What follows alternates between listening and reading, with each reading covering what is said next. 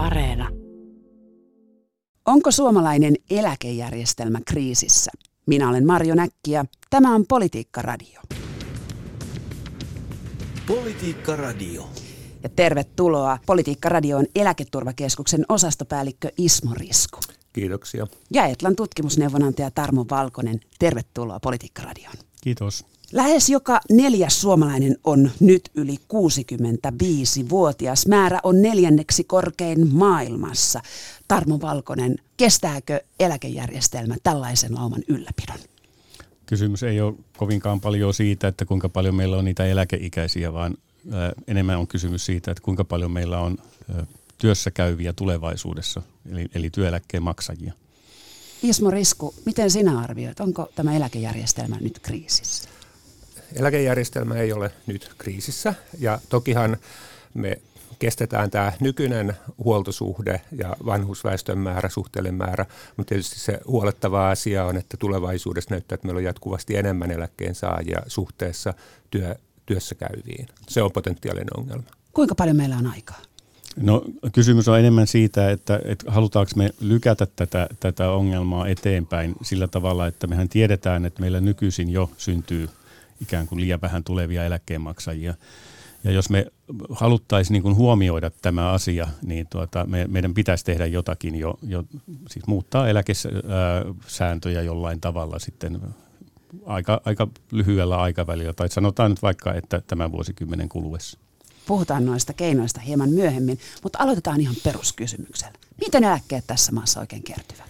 No, työeläke kertyy meidän jokaisen kuukausi ansioista ja sille sama, periaatteessa samalla säännöllä kaikille, että, että lähtökohtaisesti puolentoista prosentin eläkekarttuma ja sitten No jaa, siihen sitten sovelletaan, sovelletaan tämmöistä niin sanottua elinaikakerrointa, että käytännössä nuoremmilla ihmisillä se karttuma on hiukan matalampi. Oikeastaan samalla säännöllä tulee ihan riippumatta siitä, että missä on töissä ja vaihtaako työpaikkaa tai eikö vaihda työpaikkaa. Sitten kansaneläke ja takuueläke tulee sitten sellaisille ihmisille, joilla on matala kuukausieläke. Käytännössä näillä kahdella tavalla tulee eläke meille kaikille. Tarmo Valkonen, tästä ei ole hirvittävän pitkä aika, kun vielä puhuttu niistä viimeisistä hyvistä vuosista työelämässä ennen eläkkeelle jäämistä. Onko tuo aika jo painunut unholaan? Ei siinä mielessä tietysti, että jos lykkää eläkkeelle, eläkkeen nostamista siellä, siellä vielä senkin jälkeen, kun on, on tuota oikeutettu siihen eläkkeeseen, niin toki tuleva eläke kasvaa huomattavasti ja varsinkin tietysti, jos tekee sen lisäksi vielä töitä. Siinä suhteessa tämä maailma on muuttunut aika vähän loppujen lopuksi näiden eläkeuudistusten myötä. Viimeisin eläkeuudistus oli vuonna 2017. EK Elinkeinoelämän keskusliitto kesällä julkaisi raportin, jossa se sanoi, että kävi moka. Kävikö moka ja minkälainen? Minusta 2017 uudistus ei ole ö, millään tavalla moka, vaan se oli hyvin onnistunut uudistus. Se on eri asia, että, että kun vuonna 2005 ä, uudistuksessa määriteltiin tämä niin kuin, ä, joustavan eläkeiän alaraja aika matalalle, eli, eli siinä itse asiassa laskettiin sitä vanhuuseläkeikää 65-63 vuoteen, niin siinä kävi sellainen moka, että nämä niin sanotut suuret ikäluokat pääsivät vähän niin kuin liian helpolla. Väittäisin, että tuossa on hiukan jälkikäteisviisauden makua tässä asiassa, että ei silloin etukäteen kukaan tuonut tätä asiaa näkyviin, että tämä olisi tämmöinen, jolla päästetään ihmisiä liian aikaisin eläkkeelle ja johtuu siitä, että meillä oli kokemus siitä vanhasta 65 eläkeikärajasta, joka oli käytännössä enemmän tämmöinen laskennallinen ikäraja, johon hyvin harva oli siihen asti töissä ja siihen ikään kuin eläkkeet laskettiin ikään kuin olisit ikään 65 asti. Ja sitten kun se alennettiin 63, niin jossain mielessä itse asiassa eläkkeen kartutusta siitä tehtiin tämmöinen niukempi itse asiassa. No, nyt jälkeenpäin me ollaan nähty, että ikääntyneiden työllisyys on kasvanut todella vahvasti. Ja jos me oltaisiin tiedetty se, että siellä on tämmöinen potentiaali, että ihmiset onkin omia aikojaan töissä pidempään, niin silloin niin kuin sitä, sitä tietoa vasten sitä voi pitää mukana. Mutta väittäisin, että se on pitkälti jälkikäteisviisautta. Mutta joka tapauksessa minä maksan nyt niiden, ja tekin maksatte työelämässä, me kaikki olemme kolme, maksamme nyt eläkkeellä olevien eläkkeet. Miten tämä nyt näin pääsi käymään, kun kuitenkin eläkeläiset kuvittelevat kokoavansa omaa eläkettään? Tarmo Valkonen. Joo, siis se, äh, meillähän on niin tämä työeläkejärjestelmän perussääntöhän on se, että, että siitä omasta palkkatulosta kertyy eläkettä. Se ei kerry siitä, että kuinka paljon olet maksanut eläkemaksua. Ja sitten tästä johtuen tietysti ne ää, ihmiset, jotka ovat työeläkejärjestelmän alkuvuosina olleet tässä järjestelmässä mukana, jolloin eläkemaksu oli vaikkapa 5 prosenttia siinä ihan alkuun, niin tuota, heille kertyi kuitenkin sen palkkatulon mukaisesti sitä eläkettä, ja niin sitä ei millään tavalla huomioitu, että itse asiassa tätä, ne, he eivät siinä vaiheessa niin kuin rahoittaneet sitä tulevaa eläkettänsä siinä mittakaavassa, kun, kun tuota nykyisin sitä tehdään. Ja, ja toki siis just näin niin kuin Tarmo sanoi, ja että, että siinä mittakaavassa, eli kyllähän meillä jonkun verran rahastoidaan, että sanotaan nyt, että nykyisin eläkerahastot riittää ehkä neljännekseen, ehkä 30 prosenttiin niistä karttuneista eläkkeistä, että, että se ei ole ihan koko totuus kuitenkaan se, että, että me maksamme eläkeläisten eläkkeet, mutta, mutta joo, kyllä se tietysti tuota, kertoo paljon, paljon tosiasioista. Suomalaisen eläkejärjestelmän juuret ovat 60-luvulla. Kyllä, se nykyisen järjestelmä, ää, niin kuin tämä yksityisen sektorin eläkejärjestelmä oli 60-luvun alusta ja sitten julkiselle puolelle tuli siinä 60-luvun kuluessa sitten vähän samanlaisia tai hyvinkin samanlaisia järjestelmiä sitten lopulta. Ja silloin tilanne oli se, että eläkeläisiä tai vanhusväestöä oli vähän ja nuoria työikäisiä oli paljon. Onko siitä ajasta jäänyt meillä jonkinlainen harha tähän meidän eläkejärjestelmään, että meillä on jotenkin liian iso kuvitelma siitä, että työllisiä olisikin enemmän? Har, anteeksi, harha on ehkä vahvasti sanottu, mutta se ajattelu toki silloin oli, tämä etuusperusteinen eläke, äh, tähdätään, että on 60 prosenttia sitten loppupalkasta eläke ja, ja kaikki riskit on siellä työ, työssä käyvillä ihmisillä, niin ilman muuta se on sitä 60-luvun, 70-luvun ajattelua ja silloin väestö näytti hyvin erilaiselta ja silloin ne eläkkeet oli huomattavan pieniä. Ja nyt toki maailma on muuttunut valtavasti. Ja maailma on muuttunut ympärillämme silläkin tavoin, että nykynuoret eivät välttämättä enää pääse samalla, samanlaisille palkoille tai samanlaiselle, samanlaiseen varallisuuteen kiinni kuin nykypolvet. Miten tuollainen tilanne alkaa kuvastua sitten tulevaisuuden eläkkeenmaksajien maksukykyyn? Oikeastaan se lähtökohta on se, että joka tapauksessa maksetaan sitä omasta palkasta se tietyn suuruinen eläkemaksu ää, riippumatta siitä, että kuinka suuri se palkka on. Ää, mutta toki aika huolestuttava kehitys on, on tässä työn tuottavuudessa ja, ja työn tuottavuus määrittelee aika paljon sen pal- yritysten palkanmaksukyvyn ja, ja työ, tuottavuuden kasvuvauhti on ollut huomattavan paljon hitaampaa kuin aikaisemmin. Ja sillä, sillä tavalla se tulevien sukupolvien ikään kuin tämä elinkaaritulojen profiili on, on tuota erilainen ja, ja tosiaan se niin kuin suhteessa siihen profiiliin, mikä, mikä tuota, menneinä vuosina oli, niin päädytään siinä suhteessa niin kuin heikompaan tilanteeseen. Mutta kyllä tietysti niin kuin absoluuttisina euroina laskettuna, niin kyllä tulevat sukupolvet ovat, heidän, heidän elintasonsa on parempi kuin nykyistä. Joo, juuri näin. Ehkä sitten semmoinen lisähuomio, että jos verrataan vaikka 60-lukuun, niin silloin kuitenkin opiskeltiin lyhyempi aika, ja jos me sitten katsotaan, verrataan 60-luvun 30 ja sitten 2020-luvun 30, niin, niin silloin he ei ole vielä mitenkään voinut päästä siihen työuraan samalla tavalla kiinni siinä 30 vuoden iässä, niin sitten se vertaaminen ei ole ehkä niin yksinkertaista. Tietyllä varovaisuudella ehkä suhtautuisin tähän vertaamiseen. Suomalainen eläkejärjestelmä on noussut keskustelun sen jälkeen, kun taloustieteilijä Turben Andersen julkaisi Suomen eläkejärjestelmään koskevan raporttinsa. Ja hän varoitti juuri nimenomaan tästä, että maksukyvyt heikkenevät ja työllisyys heikkenee Suomessa tulevaisuudessa. Olemmeko matkalla jotenkin kestämättömään tilanteeseen, Ismo Risku? No en mä nyt näkisi noin, noin dramaattisesti, mutta pidemmän, pidemmän päälle on maksunkorotuspainetta, potentiaalista ongelmaa. Et toki on hyvä, että meillä on tämmöisiä raportteja ja keskustelua siitä, että mitä pitää tehdä. Ja jos ajoissa tehdään järkeviä asioita, niin en mä näe, että nämä nyt olisi mitään semmoisia ihan mahdottomia, ratkaisemattomia ongelmia. Tarmo Valkonen, mikä näistä Andersenin suosituksista sinulle jäi? Kyllä se äh, kai tärkein oli se, että äh, tällaista automaattisten vakauttajien roolia pitäisi lisätä ja tässä kannattaa ehkä va- äh, avata sitä automaattista vakauttajaa vähäsen, että meillähän on äh, elinikien pituuteen liittyviä vakauttajia nyt jo eläkejärjestelmässä. Ja ne, ne tulee sitä kautta, että eläkkeisiin ää, vaikuttaa elinaikakerroin ja, ja eläkeikään tulee tulevaisuudessa vaikuttaa elinajan odote. Eli se, se tavallaan siihen väestöyllätyksiin, jotka liittyy elinajan pituuteen, niin se, siltä tämä järjestelmä on niin kuin hyvin, hyvin, tai se on valmistautunut hyvin siihen, mutta siihen se ei ole valmistautunut, että tämä työikäisten määrä niin kuin muuttuu ja pienenee tulevaisuudessa, että, että se, se tulee olemaan sellainen asia, jota varten varmaan jotain automaattisia vakauttajia olisi tarpeen tehdä. Eli odote paranee, eli me elämme vanhemmiksi, me olemme paremmassa kunnossa ja nykyjärjestelmä heijastelee sitä, eli eläkeikä pikkuhiljaa hilautuu korkeammaksi. Kyllä vain, kyllä vain. Mutta se ei riitä. No joo, se ei riitä sitten siihen, tosiaan niin kuin Tarmo sanoi, että, että jos meillä on entistä vähemmän nuoria tulemassa töihin ja sitten olemassa se päätyövoima, niin, niin tosiaan tämä vakautus ei siihen, siihen riitä.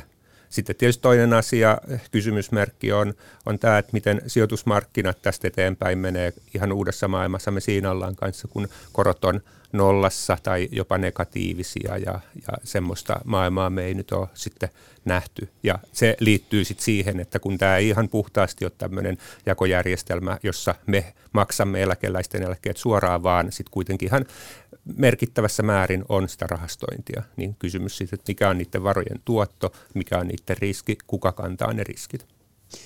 Kuinka suuresti nykyeläkeläiset haluavat jatkaa työelämässä tai mikä on ikääntyneiden työllisyysinto? Se on noussut aivan valtavasti tässä, tässä viimeisen 20 vuoden aikana. Että jos katsotaan sitä yli 55-vuotiaiden ihmisten työllisyysastetta, niin siellä on parikymmenen prosenttiyksikön nousu, joka on, joka on kansainvälisestikin verraten se on iso. Toki meillä on muuallakin sitä samaa tapahtunut, mutta, mutta siihen on vaikuttanut paitsi, paitsi tämä eläkejärjestelmän ää, ikärajamuutokset ja sääntömuutokset, niin myös se, että meillä on tämä vanhempi työssä oleva ikäluokka, niin se on paremmin koulutettua ja terveempää ja työkykyisempää kuin aikaisemmin. Ja tässä, ei, tässä suhteessa ei ole niin kuin näkyvissä mitään semmoista taitetta, etteikö tämä sama trendi jatkuisi, että, että ne, me pystyttäisiin tavallaan tekemään myöhempään töitä. Tämä, osittainhan tämä liittyy myös siihen työn sisältöihin, jotka ei ole niin raskaita. Niin, ei olla enää maatiloilla ja kaivoksissa tai metsätöissä, vaan istutaan enemmän siellä päätteillä. Kyllä, joo, joo juuri näin. Toki, tokihan jos mennään kauemmaksi historiaan, niin kyllähän meillä vanhatkin ihmiset teki suuressa määrin töitä. Mutta, mutta joo, kyllä mä uskon, että tuossa Tarmon arviossa analyysissä on paljon perää, että ei ole pelkästään kysymys lainsäädännön muutoksista, vaan, vaan sitten ehkä ihmiset, työelämä, työt on muuttunut. Kuinka suuri asennemuutos vai tarvitaanko suurta asennemuutosta vielä työelämässä, jotta ikääntyneiden työllisyys vieläkin helpottuisi? Sitä on vähän vaikea sanoa, että mitä se, mitä se oikeastaan tarkoittaa. Puhutaan paljon ikäsyrjinnästä, mutta sen, siitä tavallaan, jos katsoo sitä, juuri sitä työllisyysastekehitystä, niin siitä ei, ei sitä kautta ole näyttöä, että se todellakin ihmiset tekevät paljon pitempään töitä kuin aikaisemmin. Joo, kyllä mä uskoisin, että, että asenteet sitten kuitenkin loppupeleissä heijastelee sitä todellisuutta ja sitten kun ne ihmiset on töissä, niin, niin sitten se todellisuus muokkautuu ja näin. Että, että se, ainakin se on hyvin epämääräinen heitto, että tarvimme asennemuutoksen. Politiikka Radio. Muutama päivä sitten tuli uutinen, jossa FIVA ilmoitti, että entinen ruotsalaisen kansanpuolueen puheenjohtaja, ministeri Karl Haglund, saa Veritakselta suunniteltua pidemmän yhdeksän kuukauden koulutuksen, koska finanssivalvonnan mukaan hän ei ole ollut pätevä tähän mennessä tehtävänsä. Tarmo Valkonen, mistä tämä kertoo? Menikö nimitys jollain tavalla päin honkia? No minusta tässä ei ole oikeastaan kysymys muuta kuin siitä, että halutaan turvata se asiantuntemus eläkejärjestelmässä ja, ja tota, se on vain pel- pelkästään positiivinen asia, että, että niin kuin koulutetaan ihan kunnolla myös työeläkekysymyksiin, jotka on kuitenkin aika erityisiä kysymyksiä tietyssä mielessä. Että kyllä ilman muuta yhtiön johtajan täytyy tuntea hyvin perusteellisesti nämä asiat. Kyse on Suomen neljänneksi suurimmasta työeläkeyhtiöstä, joka huolehtii yli 110 000 henkilön työeläketurvasta ja se hoitaa työeläkevarallisuutta, jonka määrä on yli neljä miljardia euroa. Ismo Risku, sielläkö meidän eläkerahamme, tai ainakin näin, näiden 110 000 ihmisen eläkerahat ovat? No joo, heillä on siltä osin, osin kun, kun sitten ylipäätään niitä eläkerahoja on, niin joo. Et toki, tokihan tässä on nämä kolme suurta eläkeyhtiötä ja sitten on joukkosäätiöitä ja kassoja. Mutta joo, itse asiasta toki ihan samaa mieltä Tarmon kanssa, että on hyvä asia, että vaaditaan tämmöistä pätevöitymistä ja koulutusta ja, ja ehkä se kertoo, että finanssivalvonta on siinä hereillä ja ihan asiassa. Nämä suuret työeläkeyhtiöt siis hallinnoivat jättimäisiä miljardien suuruista varallisuutta ja, ja niillä on jonkinlainen kyky myös tai mahdollisuus sijoittaa näitä tuonne rahastoihin ja pörssikursseihin. Sieltäkö me sitten saamme tulevaisuudessa ne tarvittavat rahat, kun väestö ikääntyy ja työllisten määrä vähenee tätä työeläkejärjestelmää tukemaan? Toki se auttaa. Kysymyksessä on kuitenkin niin isot rahamäärät, että, että sillä sijoitusten tuotolla on ihan olennainen merkitys siihen, siihen, että kuinka suuri maksupaine tulevaisuudessa tulee olemaan. Se kyllä määräytyy, tai oikeastaan siinä on tällainen valinnan mahdollisuus, että otetaan enemmän riskiä saadaan keskiarvoisesti korkeampaa tuottoa tai – tai sitten otetaan vähemmän riskiä ja, ja tuota, saadaan vähän matalampaa tuottoa. Ja tässä Torpen Andersen muun muassa ehdotti, että, että näitä vakavaraisuussääntöjä väljennettäisiin jo sillä tavalla, että voitaisiin ottaa enemmän riskiä. Ja tämä on, mä luulen, että tämä on sellainen asia, joka työeläkejärjestelmä on tunnistanut ja, ja todennäköisesti siinä suhteessa tullaan tekemään ihan lähivuosina jotakin. Ismo Risku, kuinka paljon tällaiset työeläkeyhtiöt ovat tähän mennessä saaneet sijoittaa?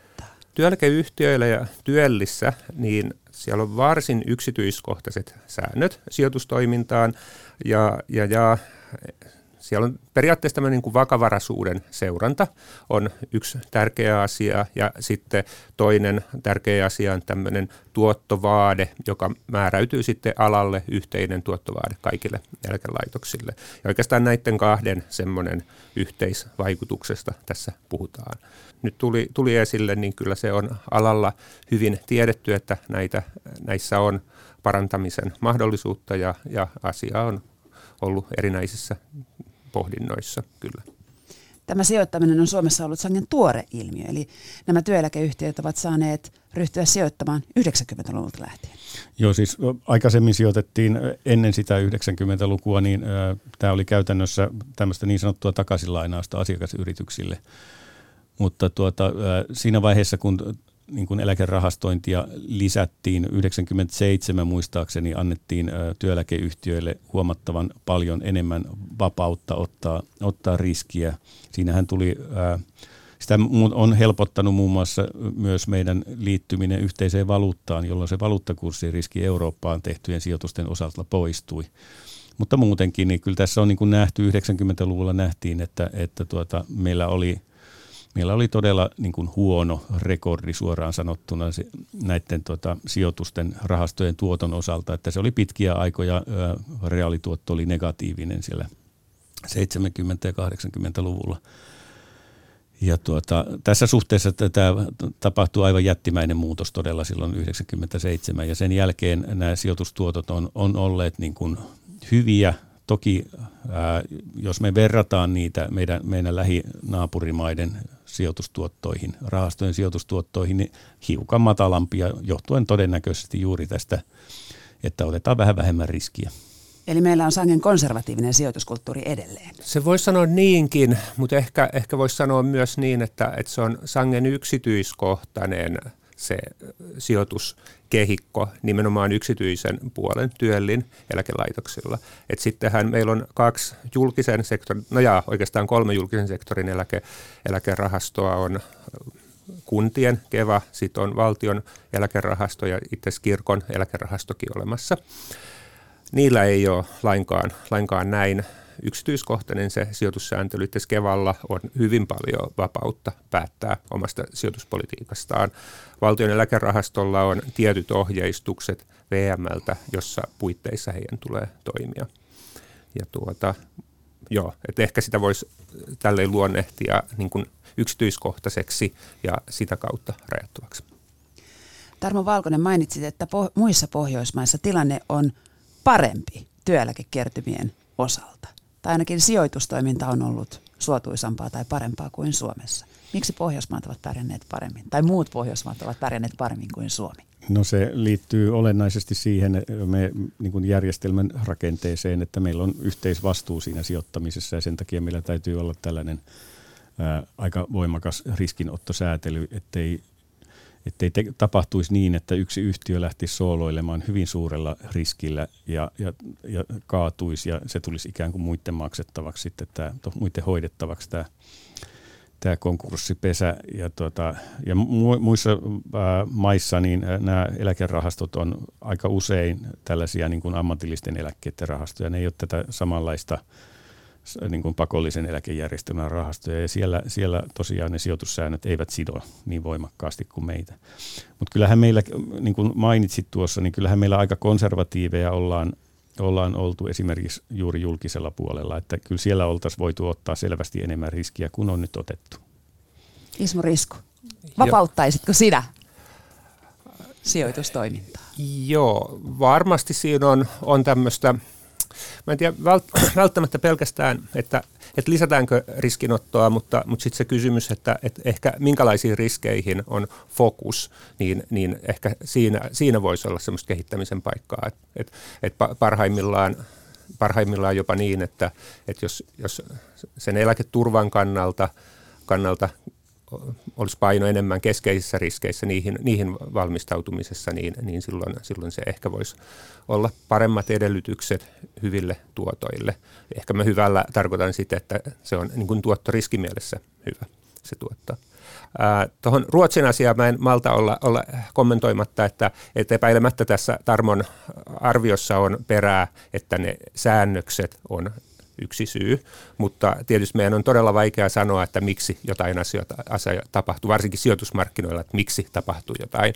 Ja kyllä me tiedetään, että Ruotsissa, Ruotsissa nyt vaan on, on kaikki sijoitukset tuottanut hyvin. Et jokaisessa maassa pakkaa olen tämmöinen home bias, painotus kotimaahan, ja Ruotsissa mikä tahansa sijoitus, no jaa, melkein mikä tahansa, on tuottanut hyvin, ja se on automaattisesti tuottanut hyviä tuottoja Ruotsiin. Et, et mistä on kysymys, niin Mm, vaikea sanoa. Niin ja meillä taitaa olla tällainen kansallinen trauma yhdestä työeläkeyhtiön kaatumisestakin takavuosilta. Joo, kyllä siihen aikaan se ö, säätely oli ö, todella niin kuin, se kysymys oli tällaisesta, niin kuin, äh, miksi, miksi voisi sanoa tämmöistä finanssiliittymästä, joka oli ihan tavallinen siihen, siihen tota 80-luvulle, että oli pankki ja vakuutusyhtiö ja eläkeyhtiö oli ikään kuin kimpassa silloin, kun sijoitettiin – ja tuota, kansan osaltahan, eläkekansan osaltahan siinä oli kyse siitä, että se ää, ei ollut ihan varmaa, että kenen rahoista on kysymys silloin, kun tuota, Eli, eli näytti siltä, että, että niistä rahoista ei pidetty niin tarkkaa huolta, että mihin osaan tätä finanssikonsernia nämä tota, eläkevarat kuuluivat ja sen jälkeen tehtiin hyvin radikaali muutos kyllä siinä, että ne, ne tota, hajosivat nämä konsernit ja tällaista, tällaista suoraa pelkoa siitä, että ne puurot ja vellit menee sekaisin, sitä ei enää ole. Politiikkaradiossa on siis käynnissä eläkekeskustelu ja paikalla ovat Eläketurvakeskuksen osastopäällikkö Ismo Risku ja Etlan tutkimusneuvonantaja Tarmo Valkonen. Onko vaarana, että tällaiset sijoitukset sulavat? Kyllähän semmoinen riski on aina olemassa, että, että silloin kun ne on oman pääoman ehtoisia sijoituksia, olkoon no, tyypillisesti osakesijoitus, niin se osake, kuka sijoittaa osakkeisiin, niin se ottaa sen riskin, että sillä, alla, sillä yrityksellä menee huonosti ja ensimmäisen kantaa riskin sitten se sijoittaja. Toki sitten uskoisin, että, että kun sulla on hajautettu sijoitussalkku ja riittävän pitkä aikaväli, niin niin tota, asiat sitten tasottuu ja kääntyy hyvin. Ainakin näin on käynyt aina ennen. Joo, siis ilman muuta tällaista riskiä on olemassa sijoitustuottojen vaihtelusta, mutta silloin kun puhutaan niin kuin laajasti yritystoimintaan, globaaliin yritystoimintaan tehtyvistä sijoituksista, niin kyse on siitä, että miten globaali yritystoiminta pärjää tulevaisuudessa. Ja siellä on aika ytimessä myös se, että kaikki liittyvät kaikkeen, että sitten kun yritystoiminta on vauhdikasta, niin sitten työllistetäänkin. Kyllä, ilman muuta joo. Siis siitä, siitä tulee niin kuin, hyvistä ajoista tulee, tulee eläkejärjestelmään hyötyä, hyötyä niin kuin monella tavalla, että, että tulee sekä sijoitustuottojen että, että sitten tämän tuota, niin, ää, työeläkemaksutuottojen kautta. Miten nyt ratkaistaan tämä lähivuosikymmenten ongelma, eli kun työelämässä on vähemmän työllisiä, ilmeisesti syntyvyys ei lähde räjähdysmäiseen kasvuun ja työperäinen maahanmuuttokin Suomessa ehkä vähän laahaa, niin millä tavoin te jakaisitte vastuuta eläkejärjestelmän pystyssä pitämisestä, Ismo Risku? Kyllä varmaan niin kuin yksi, yksi asia on, on just nämä sanotut automaattiset vakauttajat, mitä Torben Andersen ehdotti. Sieltä varmaan voi löytyä ihan järkeviä asioita ja sivumennen sanoen tämä ei ole mikään uusi idea. 2019 meidän silloinen toimitusjohtaja Jukka Rantala ehdotti näiden pohtimista. No sitten on tietysti ihan vaan se, että kuinka paljon me halutaan nyt tässä tilanteessa rahastoida, että jos me nyt nostetaan maksua, niin sitten me ollaan paremmin varauduttu tulevaisuuteen. Ja sitten varmaan kolmas on sitten se, että sitä eläkemenoa per sinänsä leikattaisiin, ei, ei suoraan euroista, mutta sitä kasvuvauhtia.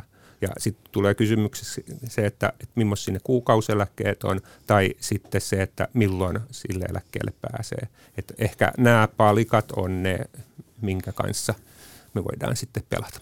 Me ollaan Etlassa tutkittu näitä automaattisia vakauttajia nyt parikymmentä vuotta ja otettiin kantaa silloin jo, jo näihin, näihin tota elinajan pituuteen liittyviin vakauttajiin ja, ja meidän laskelmien mukaan, samalla lailla kuin ETK-laskelmien mukaan, ne osoittautui niin hyviksi ja se on, se on niin toiminut sillä tavalla kuin pitää. Ja nyt täytyy vaan sitten miettiä sitä, miten tämä, tämä matalaan syntyvyyteen liittyvä problematiikka, miten siihen varaudutaan. Mehän ei tiedetä itse asiassa sitä, sitä tulevaa syntyvyyttä, mutta jos, jos meillä on ikään kuin sääntö siihen, että, että miten se huomioidaan sillä järjestelmässä, niin meidän ei tarvitse niin kovasti huolehtia edes siitä, että miten sen tulevan syntyvyyden käy. Ja se, sehän voidaan se automaattinen vakauttaja rakentaa niin, että se vaikuttaa sekä, sekä eläkemaksuun että eläkeetuuksiin ja, ja sillä tavalla sitä, ja, ja hyvin pitkällä aikavälillä, niin sillä tavalla se niin kuin tasapainoisesti hoitaa sitä, tätä ongelmaa, joka on nyt näkyvissä, mutta tulee sitten järjestelmän sääntöjen mukaan vasta vaikuttaa maksuun niin sitten parin 30 vuoden päästä. Eli työeläkemaksut nousevat ja itse eläkkeet pienenevät?